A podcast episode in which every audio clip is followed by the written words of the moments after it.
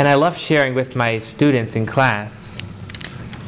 I, I tell them every day, today you're going to learn the most powerful thing you'll ever learn. And hopefully that's true. Hopefully every day you're going to learn something that um, is going to change your life forever. And I would say that tonight's class is certainly going to cross that field easily. Firstly, let's start off with one of the most common prayers. If I had to ask you to pick the three most well known prayers, what would you pick? And the first one I'm going to say for everybody, the first one should be Shema. That's why I said the first three. Let's see if, let's see if what I have in mind will be able to fall on it. David, second, tell me another common prayer everyone's familiar with. I don't know how common it is, but it's my favorite. Uh, May Hashem bless us, all of us as one. Uh, and bless Barcheinu Avinu Klanu Kecha. Beautiful, beautiful. Sorry, what did he say? Um, he said like the Sim Shalom, last paragraph of the Amida, where we mention Hashem should bless us all together. Anyone else? Kaddish. Kaddish. I didn't think of that one for sure. For Kaddish. Any, anyone else? I was gonna say like Chatzi Kaddish. Chatzi Kaddish. Kol Nidre. Well, maybe what I had in mind wasn't on the top three, but I was thinking the Friday Night Kiddush. Friday Night Kiddush is something that observant, non-observant. You're familiar with the Friday Night Kiddush. So now I'm going to test everyone here. I'm going to test you, helping me read the Kiddush. What's the first two words of Kiddush? Yom Hashishi. There's many customs. You may have a different custom. But our custom is a Friday night start, Kiddush starts Yom Hashishi, and it was the sixth day. Hashem Hayim V'chol Tivam, and Hashem finished creating the heavens and all its create and everything within it. Vayichal Elokim V'yom Hashvi Malachta Asher Asa, and Hashem finished the work that He began, etc., etc. And that's the abridged version. And that's the abridged version. The second word of Kiddush is problematic. What Problematic. Why? The second word is Yom. Yom means day. Hashishi, the sixth day. Now, I want to share with you, within creation, let me share with you what Hashem says, or what, what the Torah says when each one of the, how many days of creation, Tzvi? Seven. Six, and then you rest. Each at the end of each day, Hashem, the, the Torah has one passage. The passage says as follows: Vayihi erev, vayihi voker, yom echad. And it was evening and it was morning one day. From here we learn out something very important. That for the Jewish calendar, what comes first? Evening. And it was evening and it was morning one day. Now, how, I'm, I'm going to share something. It's a little more complicated. Um, it's a little grammatical, but it's very important for our conversation. For our conversation, so try and bear with me. It's a beautiful thought. Within the Hebrew language, there is, as we've discussed previously in a previous class, there's something called a shorish. There's something called the root word, which generally speaking, aside for certain scenarios, generally speaking, a root word has Three. three letters. Some nouns have two. In addition to the root word, there are prefixes and suffixes. And the prefixes and suffixes completely change the word. The suffixes and the prefixes and suffixes will be able to tell you is it a past, present, future tense. They'll be able to tell you is it male or female. Is it talking to a singular person? Is it talking to many? Many things that the prefixes and suffixes teach us. And I want to teach you one prefix, and that is the letter Hey. They also indicate case. Thank you. The letter Hey, can I just teach you a little trick they, they taught me just last year, and I, I love telling it to the students? There are numerous prefixes. And if you want to know generally how many they are, think of the passage Baruch Shem Kivod Malchuso Le'olam Va'ed. How many words? Six words. The first letter of each of these, Baruch, starts with a Beis, Shem, Shin, Kivod starts with a chaf. Malchuso starts with a mem. Le'olam starts with a lamed, and, and Va'ed starts with a vav. And later on, you can look back inside. But each one of these letters are, gen- are the prefixes that exist. But there's one prefix missing, the hey. So in addition to them, we say we have Baruch Shem Kvo Malchuso Li'elam Va'ed, and the hey. The hey means what? The. The. Yom Hashishi. Hashi means Hashishi means it was the sixth day, the special sixth day. Now let's look, and that's what I wanted to share with you. Let's look at the other days of creation. Let's look at the. Let's see if before the day is mentioned, there is the hay, the first day. It says Vayihi erev, Vayihi voker, and it was evening and it was morning. Yom echad, the first day. It doesn't say Yom ha'achat. It says Yom echad. Let's continue. We're now going to go to the second day. Vayihi erev, Vayihi voker, Yom sheni. It was evening, it was morning. Second day, no, the second day. I'm not going to bore you too much, but I'll just you'll, you'll trust. Well, we'll go through it fast. Vayier, vayivoker, yom shlishi. Vay. One would not need to distinguish that since it was the very first verse as the, as opposed to the very beginning. But I'm showing this. I'm showing you that it's in every single day. Vayier, vayivoker, yom revi, and it was evening and it was morning, the fourth day. No, Right. fourth day. We're up to the fourth. Every single the fir- first, second. day. No, Vayi- you vayi said- erev, vayi- Oh, I'm sorry. I Did you apologize. say the first didn't have a the? None of the days, aside for the sixth day, have the hay Okay. in Hebrew. I didn't miss I it. apologize. I probably, That's all right. I probably That's all right. mistranslated it. In, He- in Hebrew, Don't do it again. in Hebrew we call it Hayishai. We call it the Hey Hayidi'ah, the the the Hey which is known. In other words, sometimes when you have a Hey, it tells you that there's this is the sixth day. But what do you mean? Again, this is Kiddush. Yishai, we're testing everybody on Kiddush. Friday night, what's the first two words? The first word. First two words of, of Kiddush is Oh, of the Kiddush. Friday night Kiddush. What's the first two words Oh, the Kiddush? of the Kiddush? I don't know. Yom Hashishi. Yom HaShish. What does Yom Hashishi mean? The sixth day. The sixth day. And what the challenge that's coming up is by all the other days of creation, it doesn't say Yom Ha'achat. It doesn't say Yom Hasheni. It- There's no prefix with the Hey. So why in, fr- on the Friday night Kiddush, why when we talk about the sixth day of creation, do we say the sixth day? Got the question? Yeah. So it's why the hay? Why the Hey? What the hay? uh, no, uh, No, that's because, uh, English. because uh, it's, it's the prelude to the seventh day. So the fifth day is also a prelude. Well, yeah, but it's two days before. Doesn't re- really No, require but a so what's so special about it? so say this. Say s- day six. Day six. Comes Rashi, and he tells us two amazing thoughts. They're both similar. They could both be true. Two amazing thoughts. First of all, what happened? Think in history, and again, this is a tough question. But who could tell me something that happened on the sixth day of the month? Of the, of, of any month. Think in history of a story that happened on the sixth day of any month. Well, the sixth of all, What happened on the sixth of Av?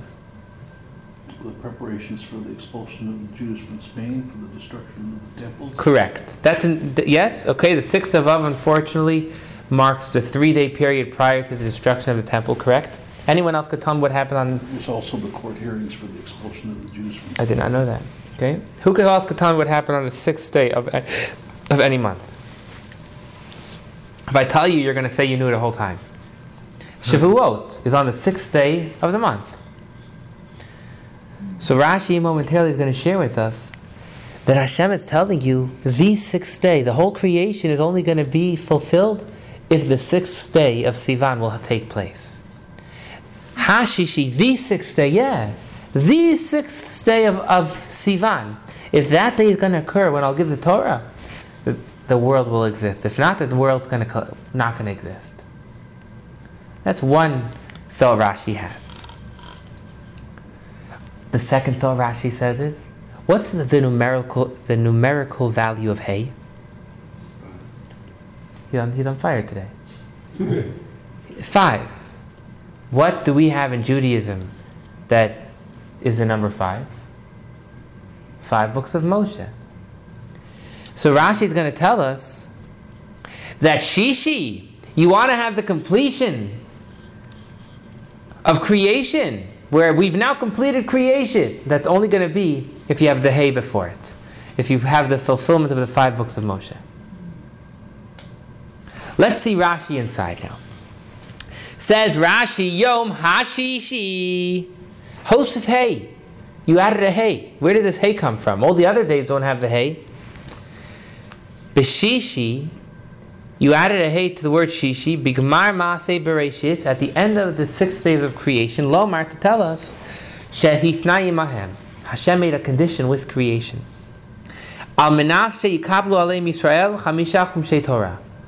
Creation is only on condition that the Jewish people will fulfill the hay, the five books of Torah. That's his first explanation? He gives a second explanation. Davar acher, a second explanation. Yom hashishi. The sixth day. Kulam tluyim v'omdim ad yom hashishi hu shishi b'sivan. Hamuchan l'matan Torah. Rashi says the whole world is only here and waiting for the sixth day of Sivan, when the Torah is going to be given. So the whole world is dependent on the Torah. And perhaps this would connect again with what we've learned that if only the non Jews knew how much we give by serving Hashem, they would help us. Not only they would have never destroyed the temple, they would help us in making sure that we're doing what we need. Let me share with you one more passage in the Torah that's on a similar tone. The last part, the last uh, parsha within Chumash Vayikra is called Bechukosai, and the passage is one passage. Says simple, simply like this. If you follow my statutes, says Hashem. So then the passage continues. The next verse: and I'll give you rain in its time. You want rain? You want the world to follow its natural order? Follow my mitzvot. In other words, Torah and mitzvot, they're not a, they're not. It's not like an option. This is, this is the fulfillment of the world. And with this, we could now turn to chapter 23 and learn about God's master plan. Now that we recognize that Hashem didn't, cre- it's not that you're moving into a home and you're going to decide how the home should list, how should how the home should be. You know, right now, I, I'd like to buy a home. One of the things on my mind the last is my wife and I we talk about buying a home. We didn't make the home. Wherever we're going to go, I mean, unless uh, we, we strike gold sometime soon, and uh, maybe we'll build a house, but that's not that's not where our mind is. We're going to buy. We, we'd like to, God willing, with the help of Hashem, buy a home. But the home is going to tell us who it is. We're not going to tell the home. We're buying a home. That's the way it is. That's not the world. We're, we're not coming to a world and doing Torah and mitzvot. The foundation of the world is Torah and mitzvot. That's, that's, that's what we've learned. Hashem began the world with its foundation of Torah and mitzvot. Any questions? I've spoken for two, wow, for a long time. Any questions? Zero? David, you, come on. It's too quiet. Ask a question. I'm doing my best to stifle myself. Chapter 23, page 94, left hand column. Chapter 23, in continuation of what we've learned previously. That the whole Torah, all Torah and mitzvot are inclusive within the first two of the Ten Commandments. All positive mitzvot are inclusive within the command. I am the Lord your God who took you out of Egypt, and all negative commandments are inclusive in the command. To not serve idols. Chapter 9. Are you on page 94? No, okay. What? Ninety-four, right? Page 94. So, with this introduction, the, we'll be able to continue chapter 23 in the light of all that has been said above. We can better understand and more fully and clearly elucidate the statement in the Zohar that Oraisa v'kuchabrichu kulachad. Oraisa, the Torah, v'kucha brichu and the Holy One, kulachad are all together one. The Torah and Hashem are one. that's, that's statement number one.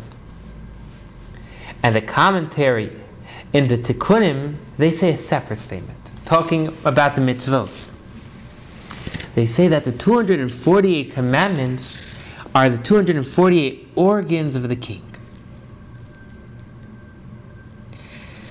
So Reb Hillel Paritcher asks a question. He explains the question of Tanya. He says, The question is, I don't understand. Torah is one with God, and mitzvot aren't one. Mitzvot are only limbs of Hashem. Your limbs are not you. Your eye is not you, and your foot is not you. You are your soul. Unfortunately, the proof is that when someone passes on, they still exist, but their body may not be alive. You are your soul.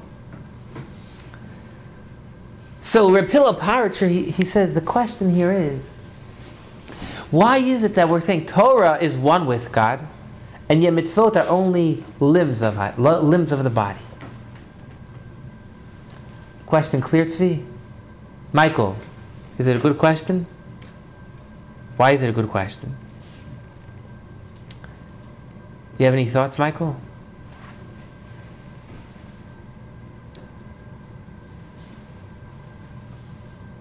Let's continue on. Everyone, let's uh, let, let's make it happen. Okay. The commandments constitute the penimius ratzon, the innermost will, the innermost will of the supreme one, and his true desire, which are clothed in all the upper and lower worlds thereby giving them life. Inasmuch as their very life and sustenance is dependent upon the performance of the commandments by the creatures in the lower worlds, as is known. Hashem's energy, you want Hashem's energy in this world. You do Torah and mitzvot. Hashem has put his deepest and purest energy into the mitzvot, and when we do mitzvot, we're drawing down the purest of pure into this world.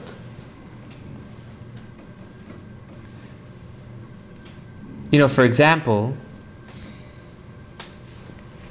if you go into business to make money and you're losing, you're losing money, you're going to close shop. If you're making money, hopefully you'll stay open. And the same exact thing is with Hashem. Hashem says, if my business is Torah and mitzvahs, if the Jewish people are doing Torah and mitzvahs, I'm, I'm, we're, so we're, we're open for business. But if my business is Torah and mitzvahs and the Jews are not doing Torah and mitzvahs, God forbid, we're closed.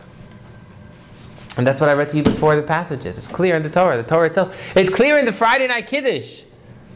It's clear in the Friday night Kiddush that Hashem's world is dependent on the fulfillment of Torah and mitzvahs. It follows if the whole world it's only going to remain alive through Torah and mitzvot. It follows, or to be more precise, through mitzvot, it follows that the performance of the commandments and their fulfillment is the innermost garment of the innermost will of the Supreme One, since it is due to this performance that the light and life of the supernal will issue forth to be closed in the worlds. The,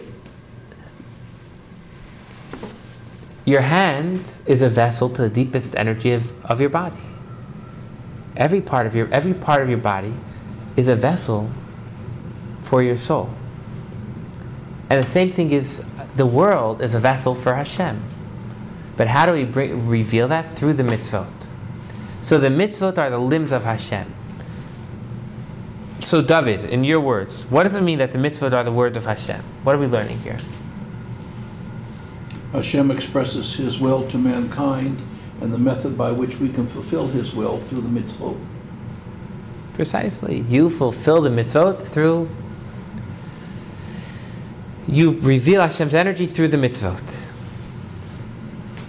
You also give expression to his divine will within you.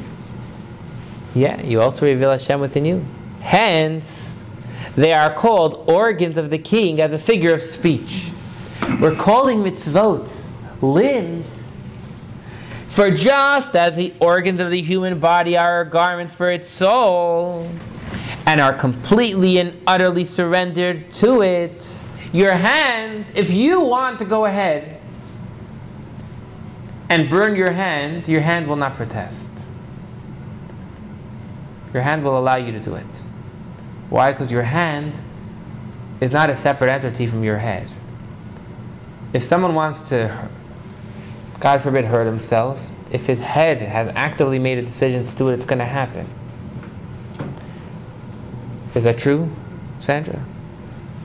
Unfortunately, that, or not unfortunately, Hashem has made that our entire body is surrendered to our soul, surrendered to our brain.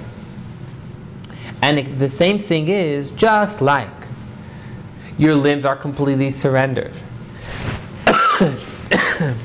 to your soul as evidence from the fact that as, as soon as a person desires to stretch out his hand or foot, they obey his will immediately and forthwith, without any command or instruction to them, and with no hesitation whatsoever. But in the very instant, page 90, 96, but in the very instant that he wills it, the moment you have a desire to do something, that moment it's going to happen. We're saying two things here. If your soul and your body were separate things, so then you'd have to think, I want to talk. And then you'd have to command your, your vocal cords, whatever, please now talk. And say, I want, whatever. Say, there is no communication that we know of that is actively happening because you're one. And you don't need to talk to yourself. Not only you don't need to talk to yourself, if you talk to yourself, we think you're Meshuggah. If No, it's because I'm an interesting conversationalist. I I guess there's always a way out, a way out of it. Let me give you an example. A servant will never be his master. The best servant, at times, he could try and read his master's mind. But a servant will never be his master, and therefore the servant will need to constantly be getting instructions. You know, as an, as an educator, David, you could for sure let me know more about this, but I was by a conference. I think it was three weeks ago, and one of the one of the in Seattle, and one of the people talking was a principal in one of the schools in Seattle, and she must be in her 60s, and she says, from day one of teaching till today, every day she goes to the classroom, she starts the class and reminds her students the rules, of, the, the norms of the classroom. In other words, certain things, no matter how old you're going to become, you're going to constantly have to remind students what the expectations are. And that's not a bad thing. Not only it's not a bad thing, it's a good thing. You're kind of uh, removing any, any discipline issues that may come. You're saying, these are the expectations in my classroom. Well, ho- I mean, you'd say, hey, like, they should know everything. If they're not you, then there's an, then it's, there is a need for us to constantly remind people about what the expectation is. True? Absolutely. And that is exactly what we're learning here. A servant, no matter how connected he is to his master, he's, the master is going to have to communicate with him. Each day of students in the classroom is a new day. They're not the same students. Thus, each generation of Israel needs to be reminded by Hashem of the obligations. Hence, that is why the procedure of working up as one becomes older and studies more is essential for each generation. Perfect. So with the Mashiach, is Hashem, um, but, well, assuming that we're not following, most of us are not following all the commandments. or some of the commandments? Is it that um, finally Hashem is giving up on us for us to use our own minds to decide to do it? Or reflexively do it? I mean, in any way you want to look at it. Is it like giving up on us? Okay, I've given you this long, you haven't done it. I'm, I'm not sure of the question. Or, or, yeah, if you could repeat the question. Okay, so, um,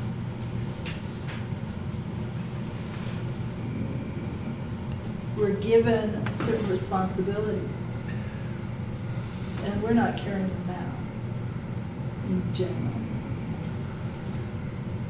And so, when the Mashiach comes, and assuming we didn't speed up the arrival of the Mashiach, uh, is that one way of Hashem saying he's given up on us and that he will send the Mashiach?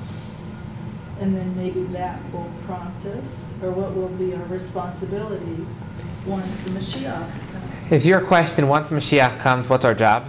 Is that the question you're asking? Our, our job?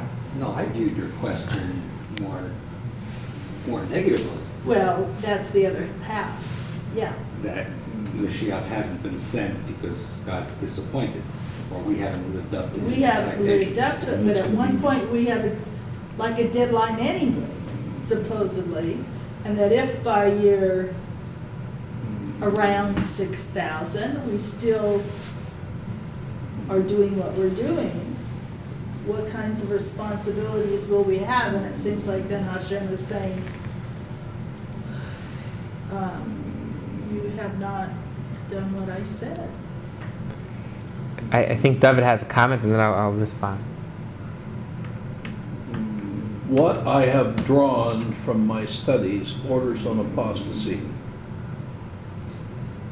It seems to me that without intending to do so and invoking the name of the Moshiach, Judaism emphasizes that the Moshiach will come if you do your job. And that says to me, don't spend a lot of time thinking about Moshiach, Moshiach, Moshiach. Get out and do the job. Think about the mitzvot. Think about implementation. And if you do your job, Moshiach will take care of himself. And my point is, we are not. So now, since we did not speed up the arrival of Moshiach, what does that say about how Hashem views us and our responsibilities? And has he given up on us in carrying them out? Or when the Mashiach comes, will we have the same responsibilities that you call jobs? Mm. Yeah. But that deals with the whole issue of klipo and moving towards an equilibrium of souls whereby the Moshiach can come. And we can only do that if we fulfill the mitzvot. And so it is an ongoing project. It is not one with a terminal date, as far as we know. I, I think I think everybody's making good points, and and to tr- kind of push it all to put it all together. There is there is a command for us to await Mashiach's coming. One of the thirteen principles of faith is, and I'll quote it. And we, we probably all know we all probably all know the words. And, and ani mamin be'emunah shalem, I believe, with ult- with complete faith. Bevias HaMashiach, and the coming of Mashiach. But what's the continuation? Anyone know the next words? You all know the next words. V'yaf al pi sheyismameya. You know the song? Ani mamin ani. You familiar with this? Be'emunah shelema bevias HaMashiach bevias HaMashiach ani mamin v'af al pi sheyismameya im kol ze achak elei even though he may tarry every day I await his coming. So Reb Chaim Brisker he says, if you read into the Rambam, the Rambam is, the Rambam is telling us that what the principle is that every day we need to await his coming. So it, it's an interesting point, and I, I know where David's coming from. We've, we've spoken about this before, but I did want to mention it. Nonetheless, I, I'm not going to let it go without, without, without sharing this point that there is a, a command, there is a requirement within the Torah to actively await the coming of Mashiach. And that's for another time when I'm happy to debate it and discuss it at greater length. But there, there is a great, a great question being asked. You know, basically, if the mission of the world is to bring completion to this, if the mission, our mission is to bring completion to the world, so once that's happened, what's next? Once you had lunch, so what's Or once we haven't done it, So regarding the haven't, that's not that's we're doing our parts, and we have we have time to still get it done. Hashem's not upset. The fact that Mashiach hasn't come yet doesn't mean Hashem's upset. It just means it wasn't the right time. But but how is that an inkling that Hashem's upset at us? If we come no, to I'm the not big, saying that that's upset. It seems like he's given up on us. I, I I have to. I, I must challenge that. If you go to a student and you say you have three months to finish this task, so if they don't finish it within, if they finish it at the end of the three months, you don't scream at the student. True, but you don't know if we're gonna finish it at the end of three months, until the three months happens.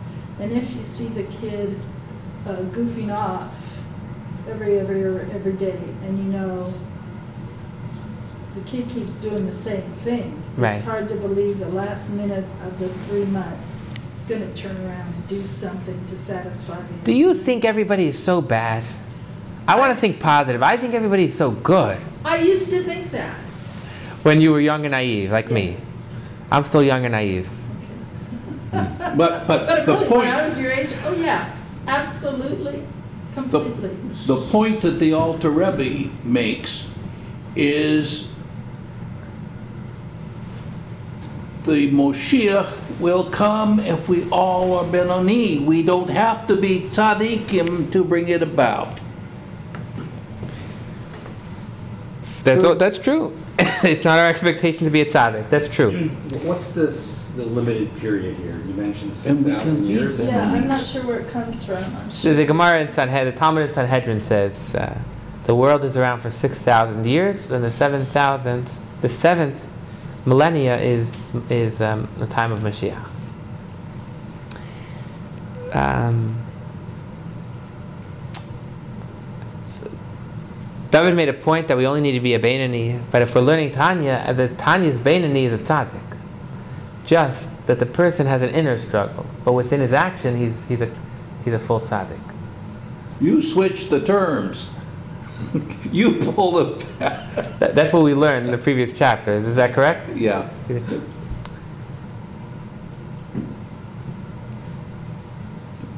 So, I've shared this story before, but I think the point is very important. Yes, you're making me think of a few stories. You know, you know, you know the story of Goliath, Goliath and David. How many days did Goliath scare David, scare the Jewish people for? Anyone know? It's skipping my mind. If it was 40 or 50, 49, it, it slips me exactly how many days. But do you know why Goliath had the power to scare the Jewish people? I didn't prepare for this in class, so I, I may make a few mis- I may be slipping here. But he had the power to to literally scare the Jewish people for a while. Because why did he have that power? Because his ancestor accompanied Ruth a few steps out of the city limits. For those few, every step was one day that this person's descendant was able to scare the Jewish people.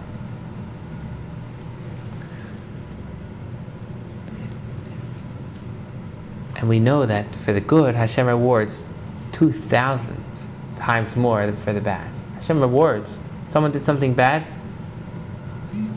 or, or it's kind of double double-sided sword. If we say four generations, without going into the details, Hashem rewards 500 times more than he punishes. That, that's the math. You know math? Five. I'll tell you. This is this is a mathematical equation. For four generations, Hashem could allow bad to repeat, but 2,000 generations is how many He repays good. What's the math? 500 times that good is 500 times better. Good is rewarded 500 times more than bad.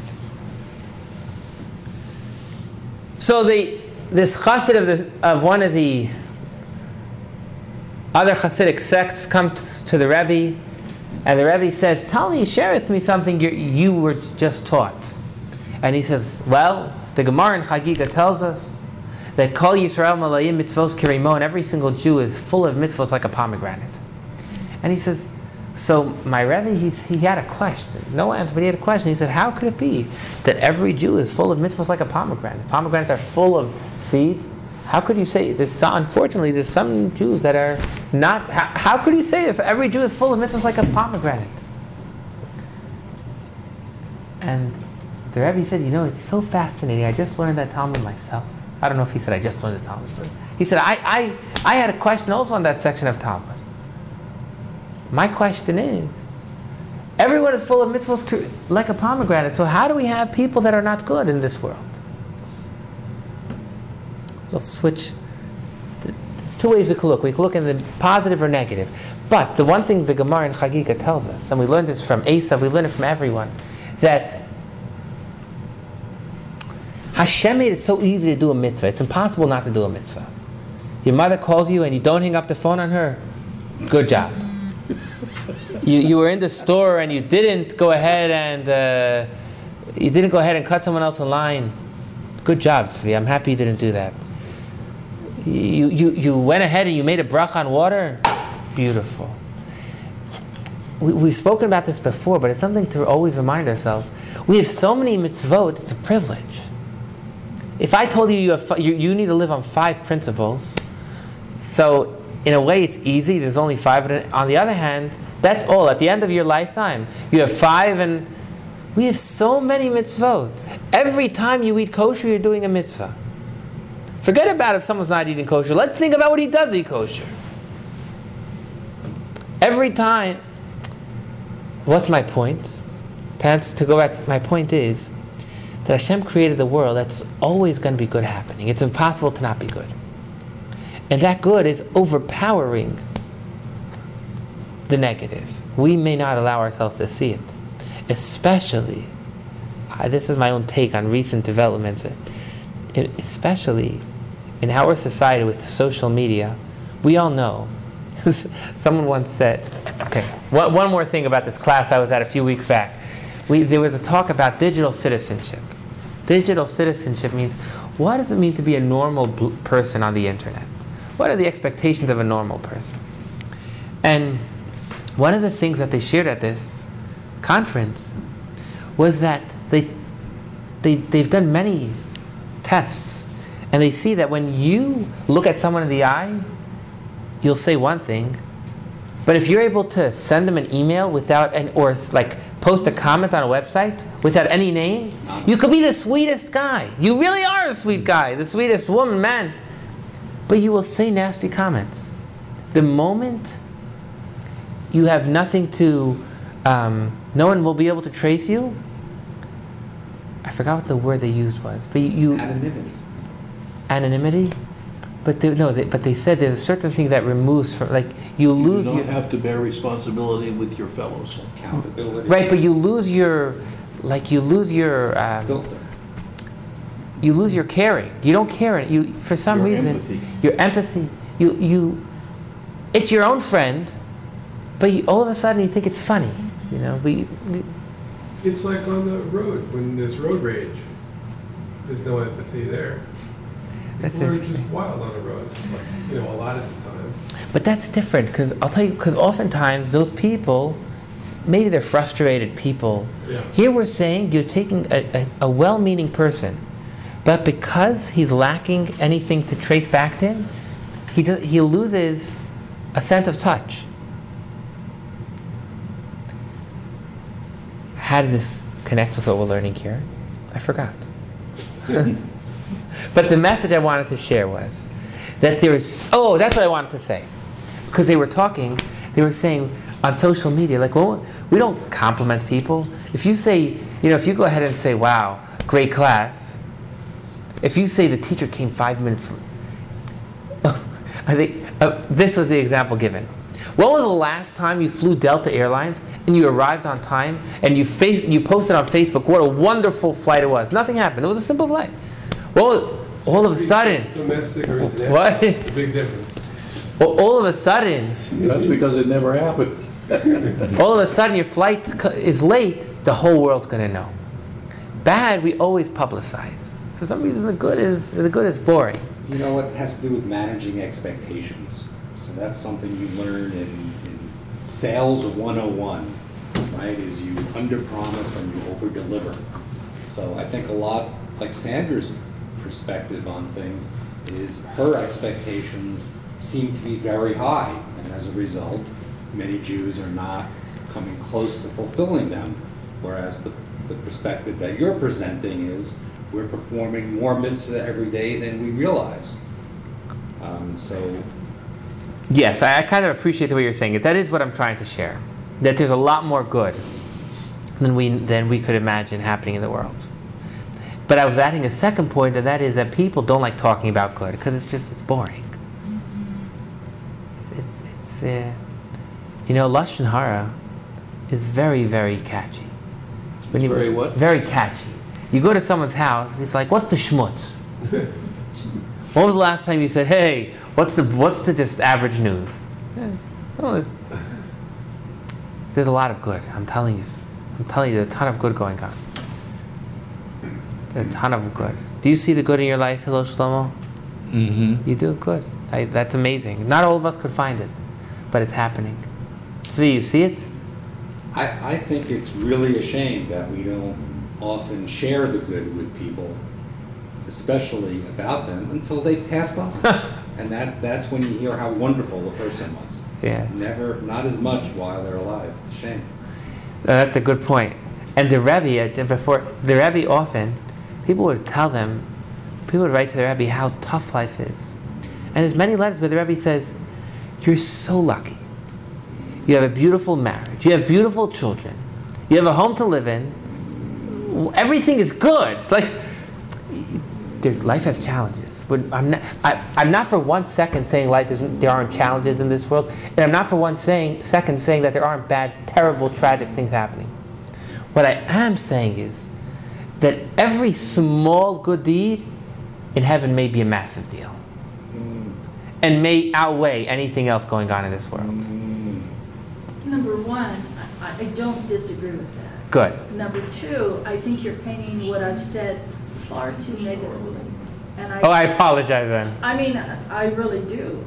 And you still haven't answered my question about what will be our responsibilities when the Mashiach comes.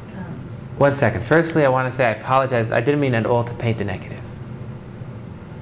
I- That's okay. I apologize if I did that. That's okay. Okay.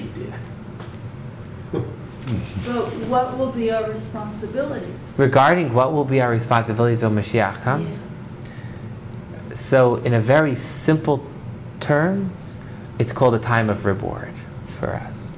It's a time when we're going to be able to connect with Hashem and see His glory. So we're going to sit, the terminology used, we're going to sit and uh, connect with the beauty of Hashem. So who's the they? Will the, the Christians still have their, will it affect? The whole world. Jewish world, that the Christians will see things differently, or is it that maybe they won't persecute us? What does V'nemar. that really mean? You're asking too much.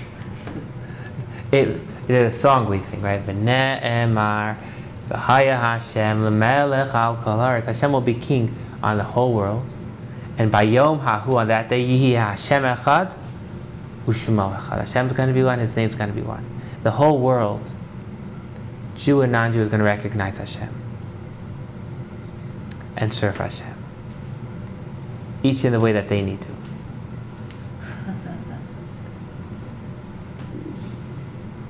So we really don't know beyond that.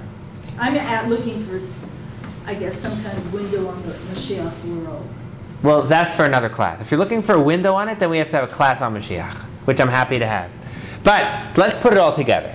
Let- Let's, let's put this, let's summarize the class together. We started off the class saying we're going to talk about God's master plan. And we got involved saying that Hashem created the world with the condition that the world, that the Torah should exist, the mitzvos should exist. The whole world is here only for Torah and mitzvos. What we do with Torah and mitzvos, you are injecting life into the battery of the world. On the contrary, when, God forbid, someone does the opposite, they're cutting the battery down.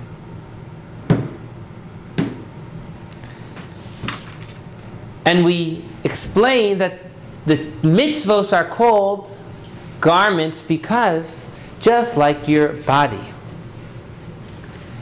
is one with your soul. Not it's not one entity, but it will do immediately what the soul says. Again, the body and soul are not one. There's a body, there's a soul. But the body and soul completely are united. So too. The mitzvos and Hashem are completely united. The second you do a mitzvah, you've struck gold. You've brought godliness down into this world. It's immediate. It's automatic. You do a mitzvah, you didn't want to be nice to your mother, but you did it. You didn't want to. I mean, what, what's going on? What's going on in school? You didn't want to respect your teacher, and you respected your teacher. You wanted to scream at the principal and tell him what a nasty guy he is, and you were quiet. Whatever it was, you, you brought. You made the battery greater.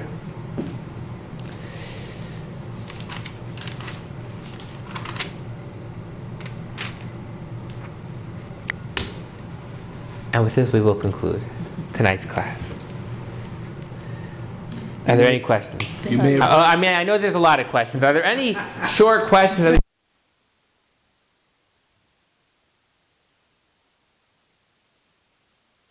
the person who wakes up in the morning and uh, he says to his mother, I don't want to go to school, the teachers hate me, and uh, the students don't like me, and I don't want to go. And the mother says, you have to, you're the principal.